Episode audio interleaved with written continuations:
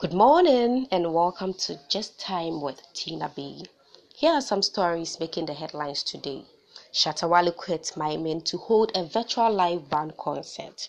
Ghana to enjoy free water for three months. Details of these and other stories coming up your way. Stay tuned.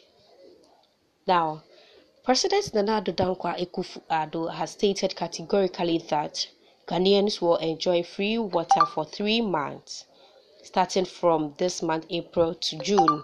The decision is in line with government's plan to help contain the pandemic in the country.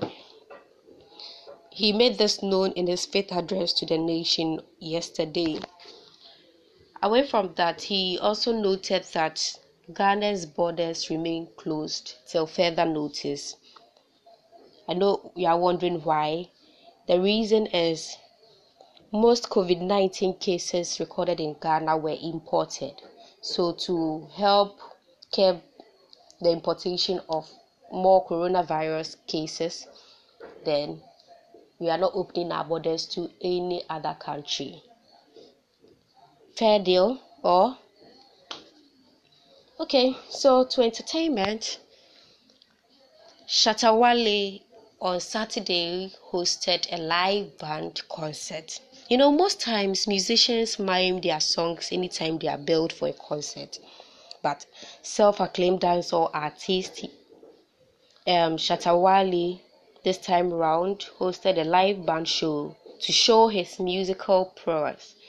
The online show dubbed Faith Concert served over 130,000 viewers on YouTube with hot music.